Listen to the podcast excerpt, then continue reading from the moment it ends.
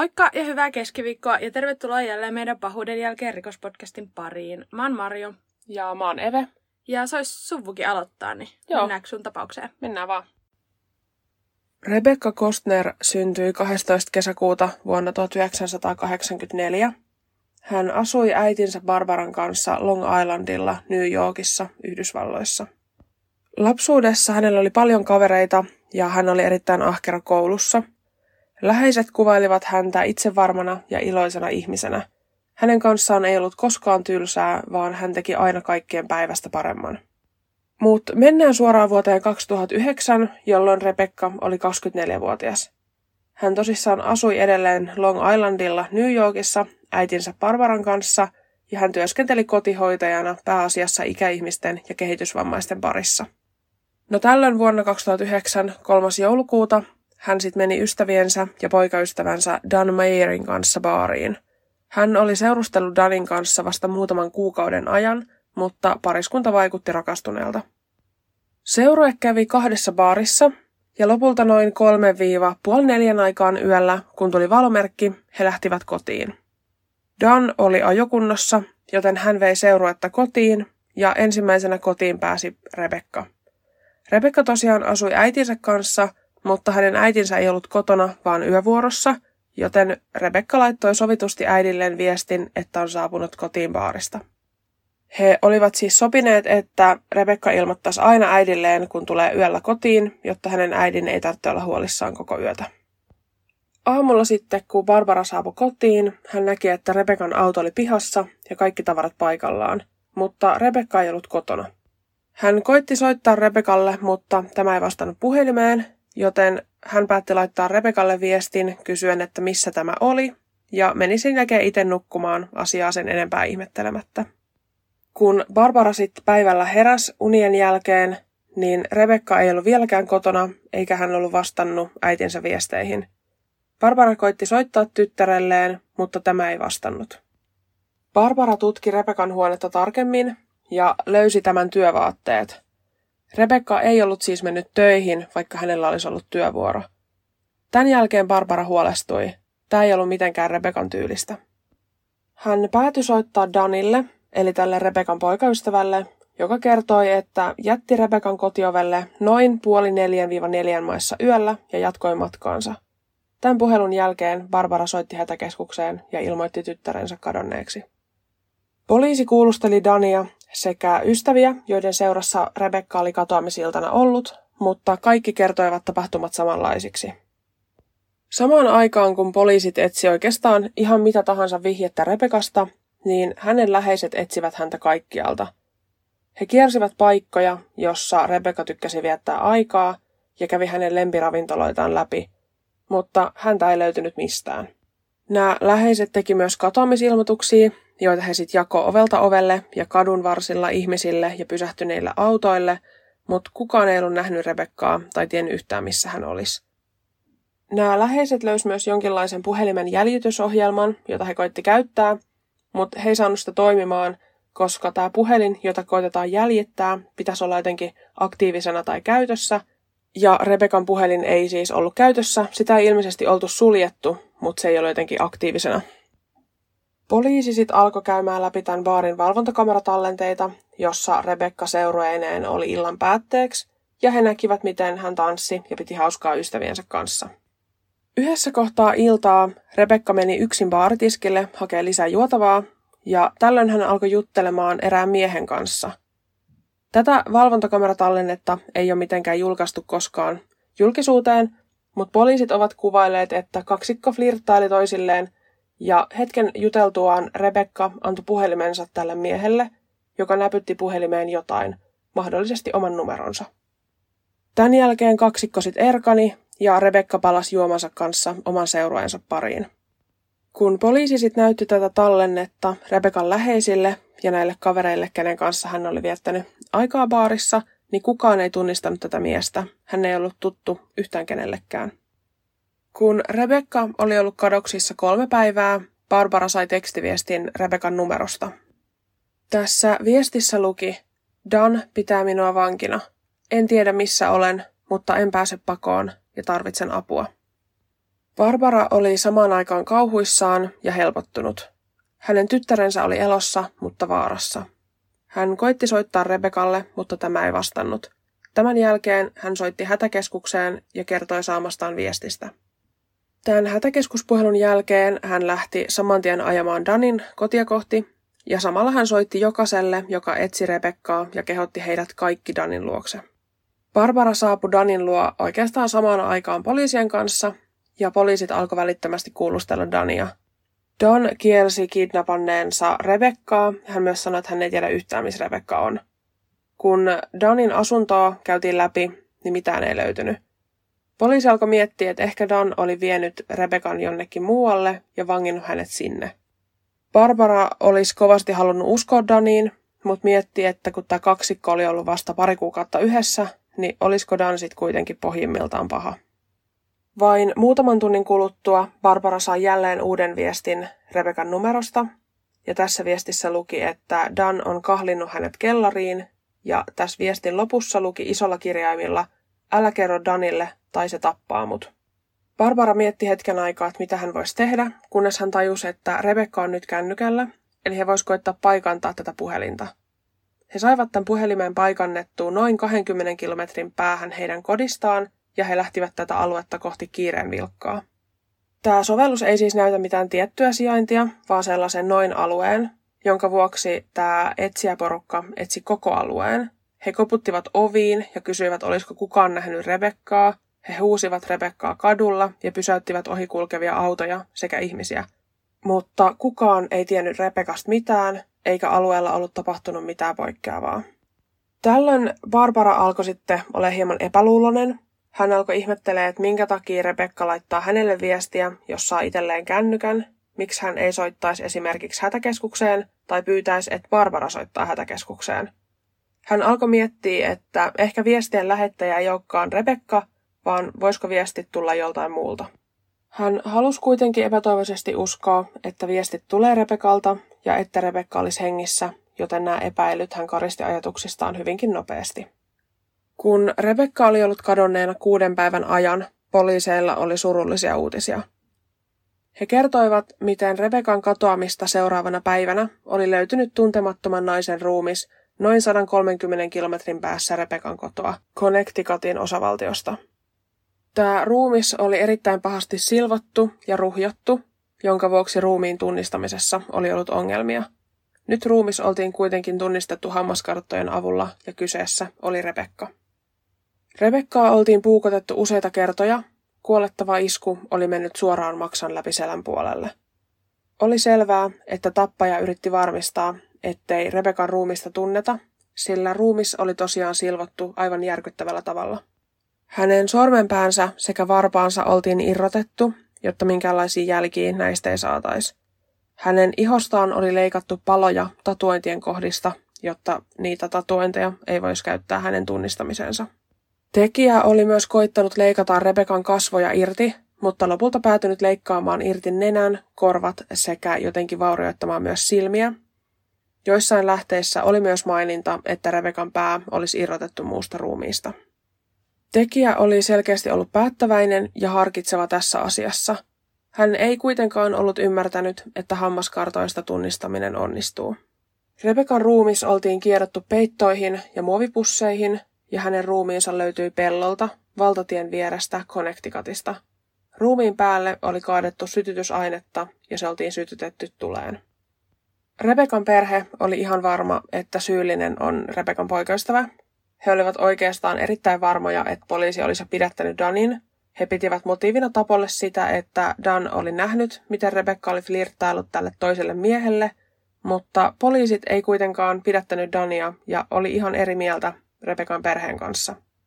Perhe ihmetteli, että kuka tämä tekijä sitten oli, mutta heidän ei tarvinnut miettiä kauaa, nimittäin poliisi oli pyytänyt teleoperaattorilta Rebekan puhelutietoja ja samalla myös sijaintitietoja. Näitä sijaintitietoja he eivät onnistuneet saamaan, mutta puhelutiedoista he saivat selville, että kun Rebekka oli laittanut äidilleen viestin yöllä, niin hän oli sen jälkeen saanut pari soittoa samasta numerosta, ja toinen näistä puheluista oli kestänyt 17 minuuttia. Näiden puheluiden soittaja oli 33-vuotias Evans Kanthia. Poliisi kysyi, tunsiko joku Rebekan läheisistä tämän miehen, niin kaikki sanoivat, etteivät olleet koskaan kuullutkaan tämän nimistä henkilöä. Kun poliisi sitten sai Evansin kasvokuvan esille, niin he tiesivät välittömästi, kuka tämä mies oli. Hän oli nimittäin juuri se ihminen, jonka Rebekka oli tavannut baarissa ja vaihtanut numeroita. Poliisi haki Evansin kuulusteluihin, jossa hän kielsi kaiken. Hän sanoi, että tapasi Rebekan baarissa ja vaihtoi pari sanaa tämän kanssa, mutta että sen jälkeen he eivät enää tavanneet. Hän sanoi, että ei ollut edes tiennyt Rebekan olleen kadoksissa, saatika kuollut. Koska poliisilla ei ollut mitään todisteita Evansia vastaan, hänet piti päästää vapaaksi, mutta ennen tätä he ottivat Evansista vielä DNA-näytteen sekä sormenjäljet. Kun nämä kuulustelut loppu, poliisit päätti hakea etsintälupaa Evansin autoon, autotalliin sekä kotiin, ja luvat saatuaan poliisit lähti tutkimaan paikkoja. He aloittivat Evansin kodista, josta ei löytynyt mitään poikkeavaa. Autotalliin mennessä he haistoivat välittömästi erittäin vahvan valkaisuaineen hajun, ja lisäksi tämä autotalli oli erittäin siisti, ehkä jopa liian siisti. Kun hänen katumaasturiaan sitten alettiin tutkia, sieltä löytyi valtava määrä verta, etenkin matkustajan puoleisen penkin alta. Evans vietiin uudestaan kuulusteluihin, jossa hänelle kerrottiin näistä todisteista, joita häntä vastaan oltiin saatu. Kuulustelujen aikaan myös rikosteknisestä labrasta otettiin yhteyttä poliisiin, sillä Evansin sormenjälki löytyi ilmastointiteipistä, jolla Rebekan ruumis oli kääritty muoviin. Oli siis selkeää, että Evans oli syyllinen Rebekan murhaan. Poliisi pidätti Evansin ja syytti häntä Rebekan murhasta. Kun Evans kuuli tämän ja kaikki todisteet, joita poliisilla oli häntä vastaan, hän alkoi puhua. Hän kertoi, miten oli sopinut Rebekan kanssa, että hän hakee Rebekan luokseen autolla. Hän toimi suunnitelmien mukaan ja haki Rebekan luokseen, mutta kun Rebekka oli saapunut Evansin luokse, hän tuli huonovointiseksi ja alkoi oksentaa sekä yskiä. Häntä alkoi huimaamaan ja hänen askel alkoi haparoida. Rebekalla oli korkokengät edelleen jalassa ja hän oli kompastunut lattialla olleisiin käsipainoihin ja lyönyt päänsä lattiaan. Evans oli alkuun luullut, että Rebekka vaan menetti tajuntansa tämän iskun seurauksena, mutta todellisuudessa hän oli menehtynyt. Evans kertoi, että tämän tajuttuaan hän alkoi panikoida ja päätti tuhota ruumiin, jotta sitä ei tunnistettaisi. Hän oli aivan varma, että jos hän soittaisi hätäkeskukseen, häntä ei uskottaisi, vaan häntä syytettäisiin Rebekan kuolemasta. Hän kertoi, että paniikissa oli alkanut silpoa ruumista aloitti sormenpäistä ja varpaista edeten kohti kasvoja. Kun hän oli omasta mielestään saanut todisteet poistettua, hän oli laittanut peittoon käärityn Rebekan hänen autonsa takakonttiin ja ajanut lautalle, jonka päämääränä oli Connecticut. Connecticutissa hän sitten ajoi niin kauan, kunnes löysi rauhallisen pellon, johon jätti ruumiin ja sytytti sen tuleen. Tämän jälkeen hän ajoi takaisin lautalle ja matkusti kotiinsa siivoamaan autotalliaan. Poliisi ei uskonut tähän Evansin selitykseen siitä, että kyseessä oli vahinko. He katsoivat tämän lautan valvontakameroita ja niissä näkyi, miten rauhallinen ja seesteinen Evans on. Ihan kuin hänen autonsa takakontissa ei olisi ruumista, vaan tyyli viikon ruokaostokset. Evans kertoi kuulusteluissa, että oli aivan paniikissa lautalla, mutta valvontakameran mukaan hän ei todellakaan ollut mitenkään paniikissa. Poliisi ei kuitenkaan usko, että kyseessä olisi mitenkään kauan suunniteltu murha, sillä tosissaan tietojen mukaan hän tapasi Rebekan ensimmäistä kertaa kyseisenä iltana baarissa. Poliisi ei kuitenkaan pidä ihan mahdottomana sitä, etteikö Evans olisi voinut tuntea Rebekkaa jotain kautta jo aiemmin ja päättänyt, että Rebekka tulee olemaan hänen uhrinsa. Poliisi uskoo, että autossa heidän välillään oleva tilanne oli eskaloitunut. Oliko Evans mahdollisesti halunnut seksiä, jota Rebekka ei ollut suostunut antamaan, jonka seurauksena Evans puukotti Rebekan kuoliaaksi tämän istuessa autossa. Tämä teoria myös selittäisi sen valtavan verimäärän, joka löytyi Evansin auton matkustajan puoleisen penkin alta. Tämän puukotuksen jälkeen Evans olisi sitten kantanut Rebekan autotallinsa, jossa aloitti ruumiin silpomisen ja jatkoi tästä sitten edellä mainitusti viemällä ruumiin lopulta Connecticutiin. Evans kielsi osallisuutensa murhaan joten todellista motiivia teolle ei tiedetä vielä tänäkään päivänä.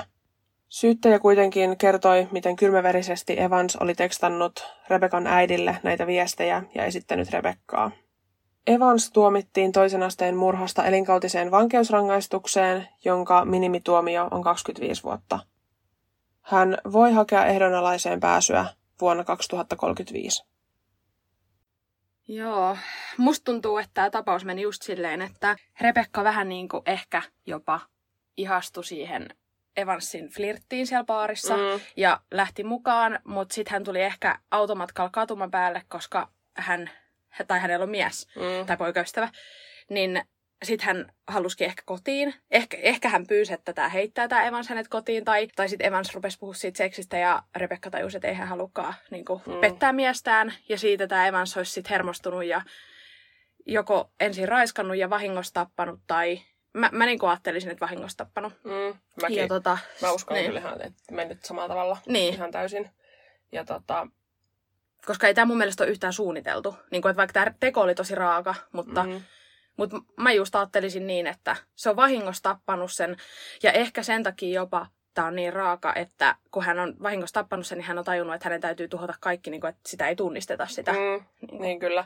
Joo, mä en usko tähän, että hän on kompastunut oikeasti yhtään mihinkään. Ihan en, täysin en mäkään. Et, se ei, eihän se selitä sitä vertakaan siellä. Ei. Niin kuin matkustajan penkin alla. Ei selitäkään. Mutta jotenkin, että hän on laittanut niitä viestejä, niin siis ihan hirveätä. On. Niin kuin, että hän antaa edes pienen niin kuin toivon kipinän niille vanhemmille. Niin, niin, niin samalla toivon kipinän vanhemmille, mutta samalla hän vierittää ihan hirveän rikoksen Danin harteille, niin, joka on niin kuin ihan täysin syytön. Mm. Niin onhan, to, olisi toi mun mielestä ihan hirveetä. Että... Mutta mietin, että mistä hän sai tietää sen poikastavan nimen? Mistä hän tiesi, että se on Dan? Onko hän, hän kuunnellut niinku... siellä baarissa, kun on puhunut? Tai... Niin, niin. tai sitten, että onko niinku Rebekka sit puhunut siitä, tai onko se lukenut viestejä tietty? Niin, onhan se voinut viestejä lukea. Niin, niin koska Ma, ei kukaan niin. kyllä ollut tunnistanut häntä. Niin, mutta olihan kyllä aika paljon nähnyt vaivaakin sen eteen, ettei tunnisteta. Mm. Et niin kuin vaikka mä oon edelleen tämän teorian kannalla, mistä me just puhutaankin, mutta on se aika silleen, että jos sä oot vielä paniikissa, kun sä oot vahingossa tappanut jonkun, niin en mä tiedä, tajuaisinko mä siinä tilassa, kun mä tajusin, että, että ei hitse, että mä oon oikeasti tappanut ihmisen, että otanpa tästä sormet pois ja... Siis tiedätkö no okei, okay, olihan hänelläkin jäänyt se, että hampaista voi tunnistaa. Mm. Niin Mutta se, että osaisinko mä ajatella tolleen, että mä poistan noin ja noin ja noin, mm. ettei tunnisteta. No en, en usko, että osaisin. Niin. niin. Tästä tulee kyllä uusia piirteitä esille. tota, joo, mutta mä en, silleen, mä en tiedä, miten hän on vahingossa voinut tappaa. Miten niinku, että kyllähän ton ikäisen pitää ymmärtää, että jos sä niinku puukotat ihmistä monta kertaa, niin kyllähän luultavasti hän kuolee niin. siihen. Luulisin, että siinä olettaa tommosessa että kun ei ole mikään isku päähän vaan, niin. että sä niin. puukotat. Niin, että kyllä pitäisi ymmärtää, että kuolee, että ei silleen niin. vahingossa tehty, mutta ehkä hän suuttu. Mm. Tai ajatteli, että jos Rebekka ilmoittaa hänestä vaikka poliisille, niin, niin sitten päätyi tolleen, että niin. Voihan se olla, että se sitä just säikähti. Mutta siis hyvä, että tuli nämä kaikki todisteet nyt ilmi. Niin. Että saatiin syyllinen kiinni. Et niinkin pieni, että sormenjälki siinä teissä. Niin. Että... Ja sitten, että Danny ei enää syytä nämä niin kuin, ihmiset siellä, koska sitten taas jos taas jäänyt selvittämättä, niin osa olisi voinut sitten luulla, että Danny on syyllinen. Niin, ja varmaan olisi niin luullutkin. Niin. Mm. Niin, tota. Mutta onhan se vähän outoa, että jos sä oot kidnapattuna jossain, sä saat puhelimen, niin miksi et sä soittaisi hätäkeskukseen? Miksi niin. sä laittasit?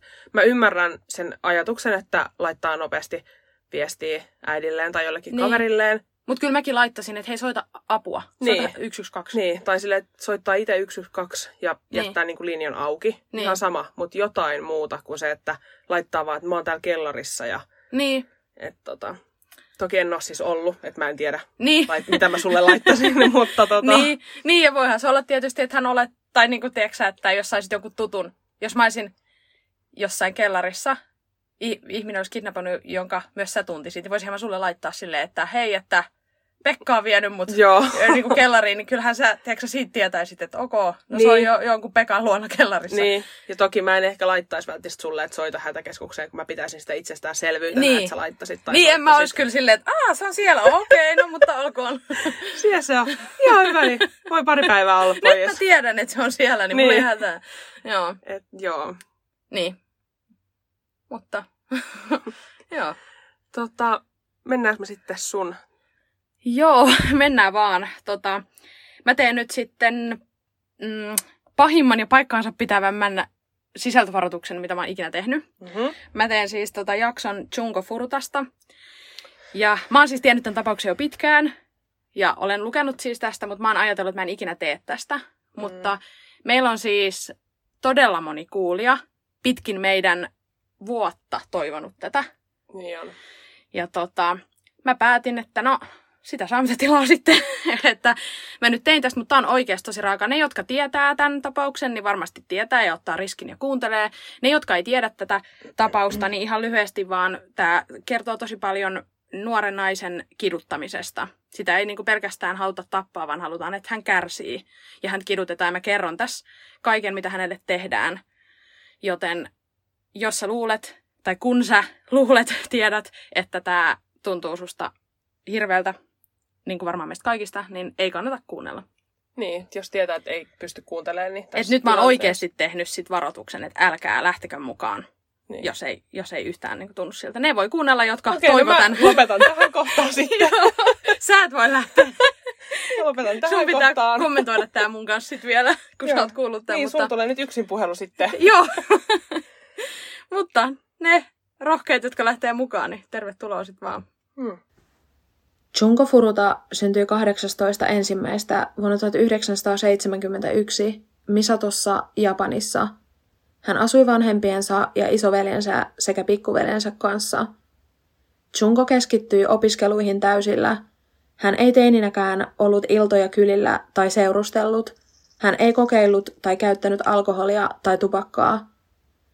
Vuonna 1988 Chunkon ollessa 17-vuotias hän opiskeli ahkerasti ja työskenteli samalla osa-aikaisesti kahdesti viikossa muovitehtaassa, josta saadut rahat hän säästi tulevaa matkaansa varten, jonka hän tekisi heti valmistuttuaan. Valmistumisen jälkeen hän oli menossa työskentelemään kokoaikaisesti elektroniikkaliikkeeseen. Chunkon koulukaveri Hiroshi Miyano oli täysin päinvastainen Chunkon kanssa – Hiroshin lapsuudessa hänen vanhempansa tekivät ahkerasti töitä, jotta saivat perheelleen vakaan taloudellisen tilanteen. Tämän vuoksi vanhemmat olivat paljon pois kotoa, joka puolestaan vaikutti Hiroshiin melko negatiivisesti. Hiroshi alkoi peruskoulussa kiusaamaan muita ja varastelemaan. Hänen vanhempansa kuitenkin puuttuivat tähän ja tuolloin Hiroshi aloitti judoharrastuksen, jonka myötä hän suoriutui peruskoulusta hyvin arvosanoin ja hieman paremmalla käytökselläkin. Lukiossa hän jatkoi judoharrastustaan, mutta häntä alettiin kiusaamaan koulussa juuri tämän harrastuksen vuoksi, ja sen takia hän lopetti kyseisen harrastuksen kokonaan. Tämän jälkeen hänen elämässään alkoi alamäki. Kun hän oli käynyt lukiota vuoden ajan, hän keskeytti koulun kokonaan. Hän kuitenkin aloitti hieman myöhemmin toisen koulun, jossa tapasi Chunkon, ja näin heistä tuli siis koulukavereita. Hyvin nopeasti tämän jälkeen hän muuttui väkivaltaiseksi, hän alkoi muun muassa haistella erilaisia liuottimia ja liittyi Chakusa-nimiseen jengiin. Tämä jengi oli todella pahamaineinen ja sitä on kutsuttu jopa Japanin mafiaksi. Jos Chakusaan kuulunut henkilö tekee virheen, hänen täytyy katkaista itseltään sormi pyytääkseen anteeksi tekemäänsä virhettä tai sääntöjen rikkomista. Tämä sormen amputointi voidaan tehdä myös väkisin, jos Chakusaan kuuluva henkilö ei sitä suostu itselleen tekemään – Tämä kyseinen tapa on kuitenkin ilmeisesti pikkuhiljaa yritetty lopettaa, sillä Chakusan jäsenet eivät halua erottua yhteiskunnasta, joten virheen tehnyt jäsen saa taloudellisen rangaistuksen, jonka lisäksi hänet erotetaan jengistä. Hiroshi oli pyytänyt Chungoa treffeille, mutta koska Chungo ei ollut kiinnostunut Hiroshista, eikä muutenkaan halunnut keskittyä nyt seurusteluun, hän oli kieltäytynyt tästä – Hiroshi ei ollut tottunut kuulemaan kielteisiä vastauksia hänen pyyntöihinsä, sillä ihmiset pelkäsivät häntä ja tämän vuoksi suostuivat lähes poikkeuksetta Hiroshin pyyntöihin ja käskyihin. 25. marraskuuta vuonna 1988, noin puoli yhdeksän aikaan illalla, Chunko ajoi pyörällä kotiinsa töistä. Hiroshi oli kaverinsa Nobuharun kanssa Chunkon kotimatkan varrella odottamassa – ja heillä oli valmis suunnitelma, miten saisivat tytön napattua. Suunnitelmana oli siis, että Nobuharu säikäyttäisi Chunkon ja tönäisisi hänet pois pyörän päältä. Tuolloin Hiroshi tulisi apuun ja antaisi itsestään hyvän vaikutelman Chunkolle, samalla kuin Nobuharu juoksisi pakoon. No miehet toimivat suunnitelmansa mukaan ja Chunko oli otettu, kun Hiroshi auttoi häntä. Hiroshi ehdotti Chunkolle, että saattaisi tämän kotiin turvallisesti, ja säikähtäneestä Chunkosta tämä oli hyvä idea. Hiroshin suunnitelmana ei ollut kuitenkaan saattaa tyttöä kotiin, vaan jotain aivan muuta. Kun Chunko ymmärsi, että Hiroshi vei hänet muualle, oli jo liian myöhäistä.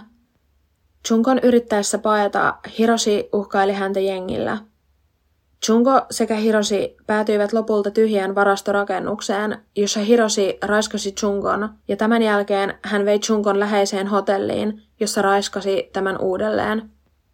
Teon jälkeen Hiroshi soitti hotellista ystävilleen Yasusille sekä Cholle ja kehuskeli teollaan.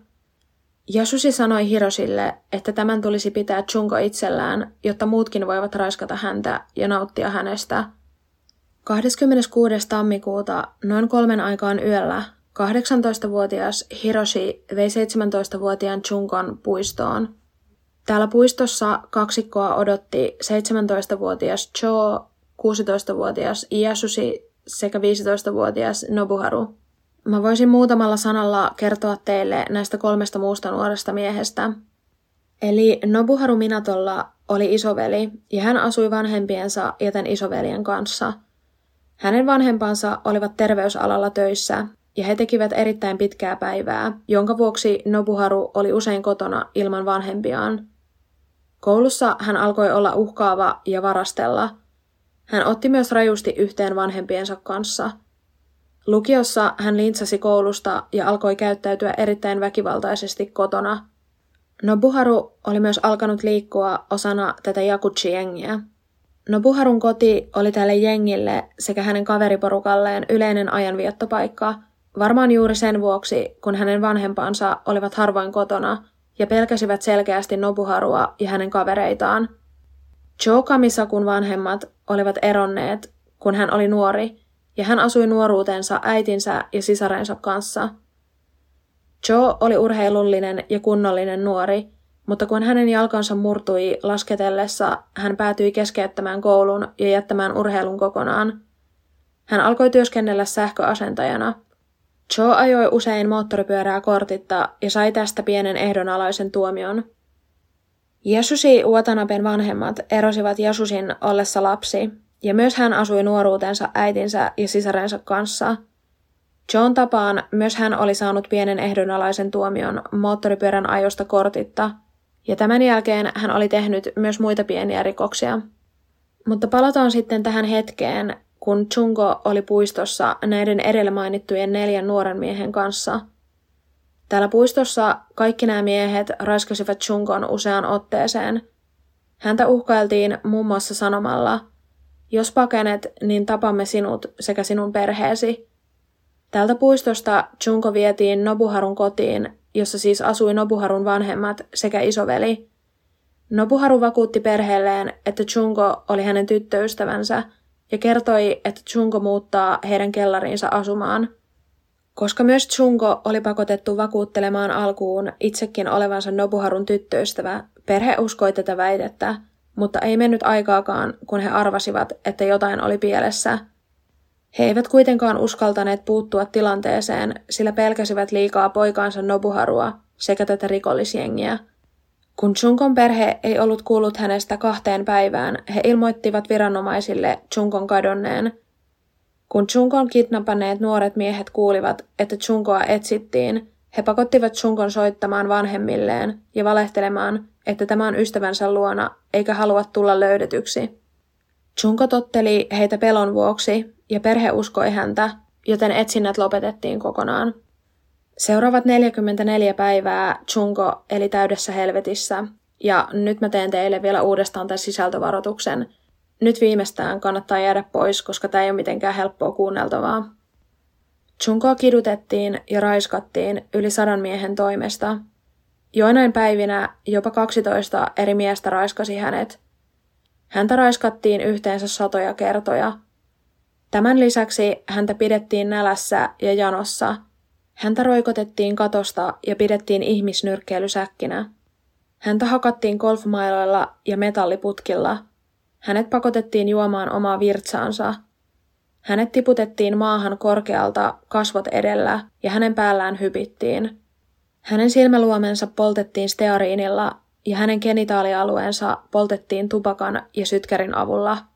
Tämän lisäksi häntä raiskattiin esimerkiksi lasipullolla, sorkkaraudalla, saksilla, ilotulitteilla sekä kuumalla hehkulampulla, joka lopulta rikkoutui hänen sisälleen. Hänen vasen nänninsä revittiin irti pihdeillä ja hänen vatsaansa tökittiin ompeluneuloja. Niin kuin arvata saattaa, niin Chungo menetti tämän kidutuksen keskellä useasti tajuntansa, mutta hänen haluttiin olevan hereillä ja kärsivän, joten joka kerta, kun hän menetti tajuntansa, hänen päänsä upotettiin kylmään veteen, jotta hän heräisi. Hänen kehonsa oli äärirajoilla. Hän ei saanut hengitettyä enää nenän kautta, eikä ruoka tai juoma pysynyt hänen sisällään. Itse asiassa, kun Chungo oli ollut vankina 16 päivän ajan, Eräs poika oli mennyt Nobuharan luokse ja tällöin hänet oltiin painostettu raiskaamaan Chungo. Kun hän oli palannut kotiin, hän kertoi tapahtuneesta isoveljelleen, joka puolestaan kertoi asiasta heidän vanhemmilleen, ja vanhemmat soittivat poliisille. Tämän seurauksena poliisit menivät Nobuharan luokse, mutta kun Nobuhara avasi oven ja sanoi, että kyseessä oli väärin ymmärrys, eikä hänellä ollut ketään naista vankina, poliisit uskoivat hänen selityksensä ja lähtivät. Junko yritti myös kertaalleen itse paeta soittamalla hätäkeskukseen, mutta soitto epäonnistui ja tämän jälkeen hänet hakattiin erittäin pahasti ja hänen jalkansa sytytettiin palamaan. Tämän seurauksena hän ei kävellyt seuraavan 20 päivän aikana. Tämän vankeuden loppuvaiheilla hänellä alkoi olla lähes kaikki luut murskana, joten hän ei saanut enää esimerkiksi käsiään kannateltua – hänet myös pakotettiin nukkumaan satunnaisia öitä parvekkeella keskellä talvea, ja hän joutui myös nukkumaan osan öistään arkkupakastimessa. Koska hänen vatsansa päälle oltiin tiputettu käsipainoja, hänen virtsarakkonsa ja suolistonsa oli niin pahasti vaurioitunut, että hänen pidätyskykynsä oli kadonnut kokonaan. Tästä syystä Chunko virtsasi lattialle, mikä johti lukuisiin pahoinpitelyihin, koska hänen ajateltiin sotkeneen tahallaan – Tilanne oli niin järkyttävä, että lopulta Chungo aneli, että hänet tapettaisiin, jotta hän ei enää kärsisi. Näin ei kuitenkaan tehty, sillä nuoret miehet nauttivat nähdessään Chungon kärsivän. Chungon kasvot olivat niin pahasti hakatut, että hänen silmänsä olivat lähes turpoamassa umpeen ja hänen kasvonsa olivat lähes tunnistamattomassa kunnossa. Miehet eivät enää kokeneet kiinnostuvansa Chungosta seksuaalisesti, joten he päätyivät joulukuun 27. päivä vuonna 1988 kidnappaamaan toisen naisen. Eräs 19-vuotias nainen joutui myöskin kidnappauksen uhriksi, kun oli matkalla kotiin töistä. Nämä nuoret miehet raiskasivat tämän 19-vuotiaan naisen, mutta päästivät hänet suunnitelmista poiketen menevään.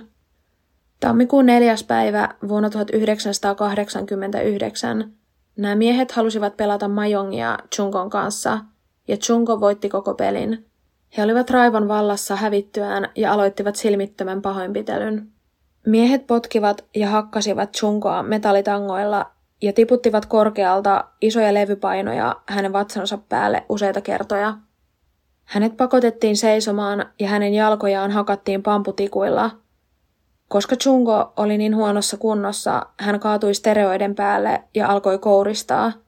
Tämän kaiken seurauksena hänen vanhoista haavoistaan alkoi vuotaa märkää ja uusista haavoista alkoi vuotaa verta, joten nuoret miehet laittoivat käsiinsä pussit suojaksi, jotta he eivät sotkisi itseään tähän eritteeseen, ja näin he pystyivät jatkamaan pahoinpitelyä.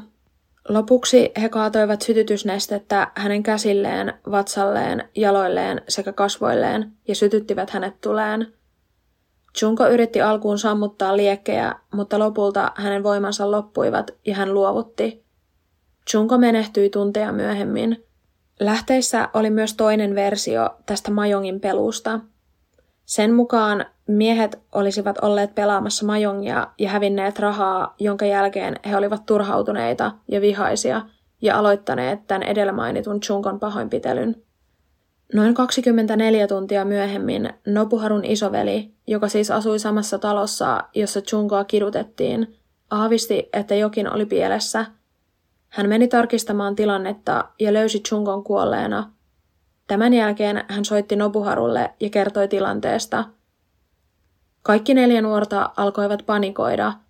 He ajattelivat nyt ensimmäistä kertaa, että voivat jäädä kiinni Chunkon murhasta.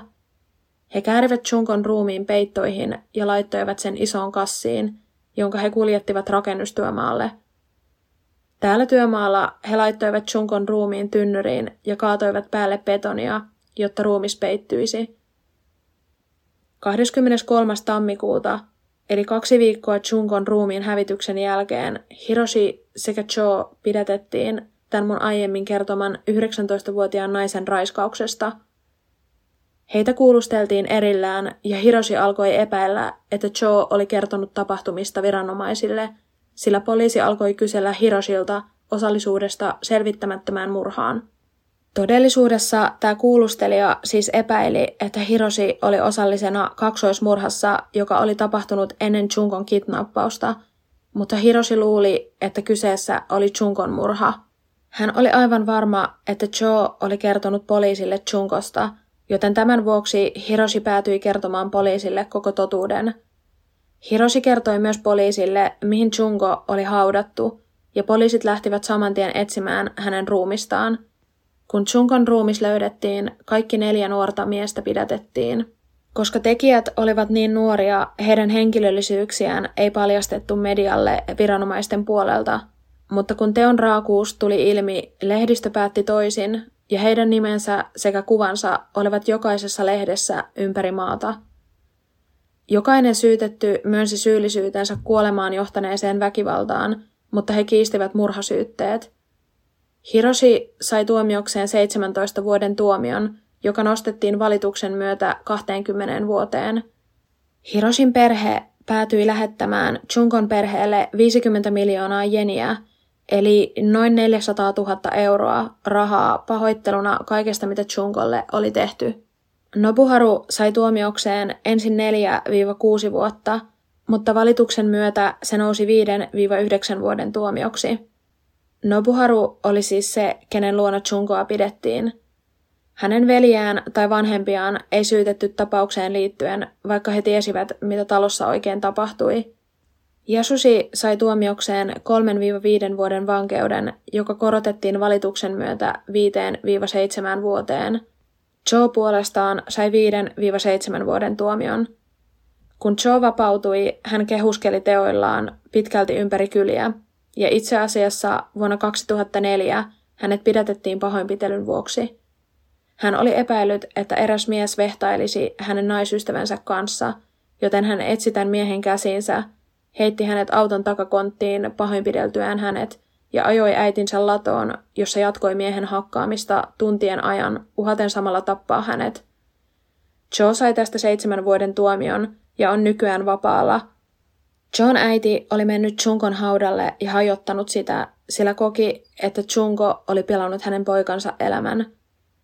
John isä puolestaan alkoi säästää rahaa Chunkon vanhemmille, mutta nämä rahat eivät koskaan päätyneet Chunkon vanhemmille, vaan niillä rahoilla Joe eli melko ylellisesti vankilasta vapauduttuaan. Kun Nobuharu vapautui vankilasta, hän muutti takaisin vanhempiensa luokse. Vuonna 2018 hänet pidätettiin epäiltynä murhan yrityksestä. Hän oli hakannut miestä metallitangolla ja viiltänyt veitsellä tämän kurkun auki. Junkon hautajaisia vietettiin huhtikuun toinen päivä vuonna 1989.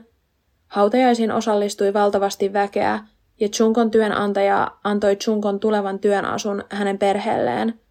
Tämän asun, joka hän olisi saanut pitää kokoaikaisena työntekijänä – Tämä työasu laitettiin arkkuun ja haudattiin hänen mukanaan.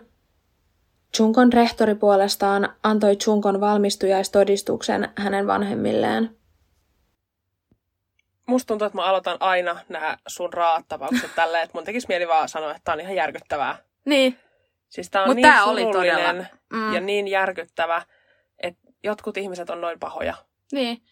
Ja sitten vaikka en, mä en ole mikään ikärasisti tai mikään, mutta nuoret ihmiset, mm. alaikäiset ihmiset on mm. noin pahoja. Mä niinku varmaan leikin parpeilla. Mm. No en nyt ihan tosiaan enää, mutta en, niinku, en mä olisi ajatellut edes. Niin. Niinku. No se on kiva No en mä kyllä ajattelin vieläkään niin. tietysti, mutta, niin. mutta jotenkin tosi järkyttävää. Ja sitten se, millä tavalla niinku huijattiin, että että oishan he voinut vaan napata hänet sieltä mm. kotimatkalta väkisin ja viedä, mutta he halusivat, että he varmaan, että he kiinnittää mahdollisimman vähän siinä vaiheessa huomioon, mm.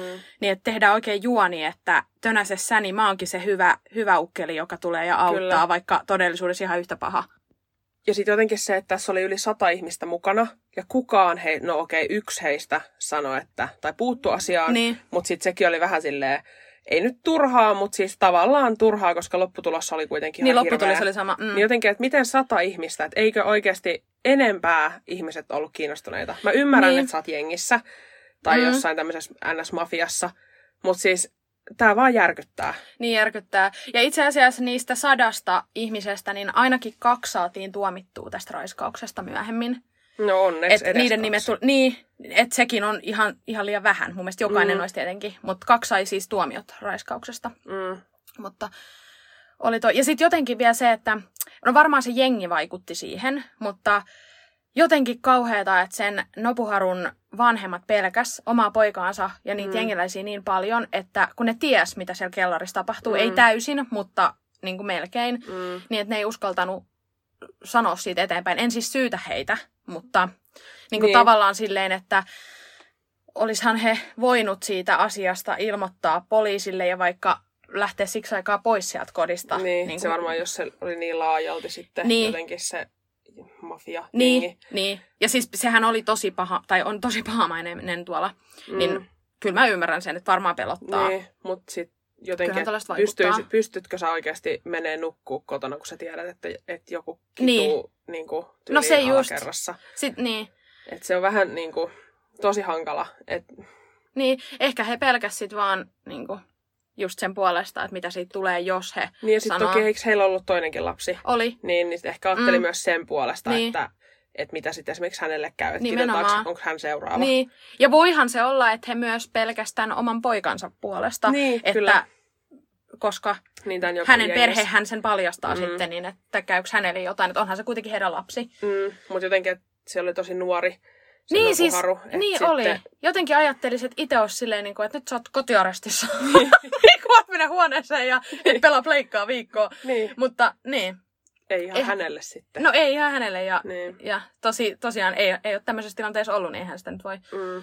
Mutta mm. Mut kauhean siis se on varmaan ollut ihan hirveä tuska siellä, kun hän ei uskalla niin kuin karata. Tai ajattelin itse silleen, että jos hän on ollut vaikka siellä parvekkeella mm. nukkumassa, niin hän on ehkä ajatellut hetken, että lähteekö sieltä, että koittaako hypätä alas. Niin ja mä katsoin jostain, niin se ei, se ei ollut loppujen lopuksi hirveä pudotus. Siis ainakaan verrattuna siihen, mitä hän on kärsinyt siellä, niin. että olisiko kannattanut riski ottaa.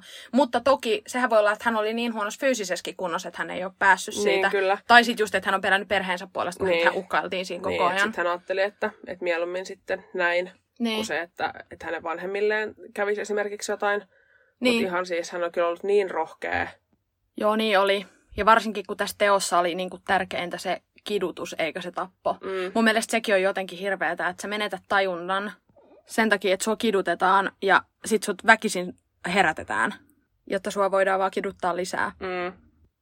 Mutta mä oon kyllä sitä mieltä, että heidän tuomiot oli ihan siis todella naurattavat. Mä ymmärrän, mm. että he on alaikäisiä ja hän on tosi nuoria, mutta tämä ei mene ihan semmoiseen, niin että hölmöilin vähän 15-vuotiaana. Ei, ei todellakaan.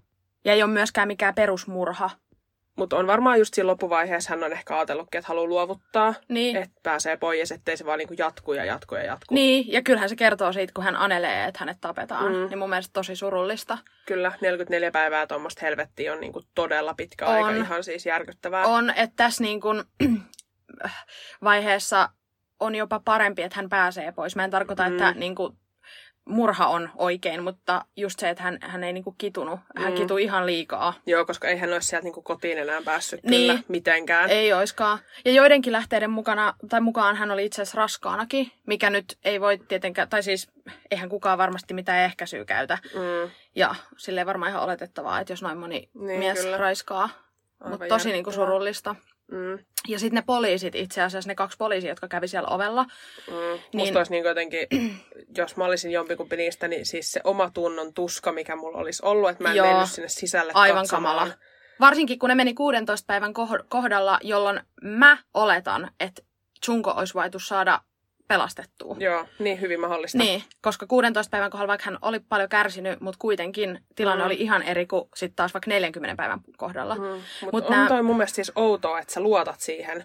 Että sä saat tietää tämmöisen, että sä oot kuullut, että joo, siellä on niinku pakotettu raiskaamaan joku nainen, Niin. jota pidetään siellä vankina. Sitten sä meet ja sit jengi on silleen, että ei täällä ole mitään. Ja varsinkin, kun heillähän oli etsintälupa sinne, he olisi saanut mennä sisään. Okei. Okay. Mutta mä mietin, että tässä voi tulla vastaan tämä jengijuttu. Koska Totta. Kyllähän poliisikin pelkää, tämähän oli melkein Japanin mafia, Mm. pahamaineinen jengi, niin kyllähän poliisikin varmasti pelkää, ne on ihmisiä nekin. Niin, Niin. voihan siinä olla silleen, että sä meet kysymään, että onko kaikki hyvin, sit kun sulle sanoo se jengiläinen, oli se kuinka pieni poika tahansa, mutta ne tajuaa, että se on osa jengiä. Mm. Niin voihan siinä olla silleen, että ok, asia Niin, ymmärretty, kyllä. moikka. Että eihän se, siinä voi olla se, että sä, että sä et halua niinku, oman perheenkään turvallisuuden Niin, vuoksi puuttua. Mutta ne itse asiassa sen verran, voi sanoa sitaateissa kärsi siis ne poliisit, niin kun, että nehän tuomittiin siis ihmisten puolelta, vaikka ne ei tuomiota saanut, mutta ihmiset siis tuomitsi ne ja ne oli tosi niin kuin, vihan kohteena. Okay. Ja sen lisäksi ne sai töistä potkut.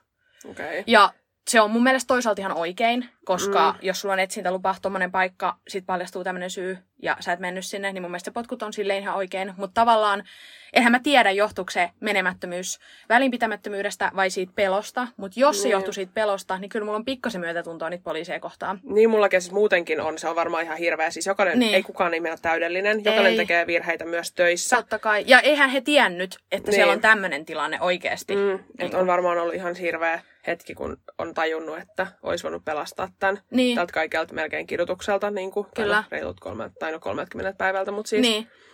että niin kuin, ihan hirveätä heillekin ja varmaan just perheelle, että jos kovat tuomiot tulee sille niin kuin kansan puolesta, On. niin ihan hirveät varmaan on täytynyt muuttaa pois yli siitä kylältä tai jotain. No siis ihan varmaan. Mm. Ja tämä siis varmaan kosketti tota koko kylää ja siis varmaan koko Japania. Tai siis Mm. mm. niinku silleen, että onhan tämä siellä tosi tunnettu tapaus. Niin ja on kyllä ja niin siis raaka. toki niin, ympäri, no, niin on, kuin- on. Joo, Mm. ympäri maailmaakin. Mutta varmaan oli niinku kauheita. Ja mä käsitin, että Chunkon hautajaisiin tuli ulkopuolisiakin. Joo, Niin, niin, sit niin se, se va- kertoo kanssa aika Niin. paljon. niin että ihmiset halus kunnioittaa ja muistaa. Mm. Ja, tota, ja oli se aika kiva ele, että ne antoi sen työpuvun ja rehtori antoi todistuksen. Ja vaikka niin. Eihän tommosilla mitään, siis silleen eihän nyt korvaama lasta, mutta silleen, että haluttiin muistaa. Niin, kyllä. Toi on kyllä ihan hirveä. Siis tää on varmaan järkyttävin keissi. Mä tiesin, että jos jompikumpi meistä tästä tekee, niin sä oot sinä. Mm. Et mä en, mä Niin ja mä en, vielä, mä en oikeasti ajatellut tehdä tästä, mutta tästä on siis, te kuulijat Niin. olette toivonut siis niin paljon tätä, niin Mm. mä ajattelin, että ehkä mä sitten teen. Koska mä mietin just sitä, että tämä voi olla vähän liian raaka tänne kuunneltavaksi. Mm. Mutta, mutta, No, mutta tässä oli hyvät varoitukset, niin kyllä. Niin, Kyllä. niin, se osa, joka tämän halusi, niin nyt sai. Niin. Mutta joo, ol, oliko sulla tähän jotain lisättävää vielä? Ei mulla varmaan ole. Tää on vaan niin jotenkin järkyttävä kaiken On. kaikkiaan ja surullinen. Surullinen, Mm. ehdottomasti. Mut joo, tota, kiitos kun kuuntelitte tämän keskiviikon jakson ja palataan ensi keskiviikkona. Siihen asti meihin saa yhteyden Instassa at pahuuden jälkeen tai sähköpostilla pahuuden jälkeen at gmail.com. Moikka! Moi moi!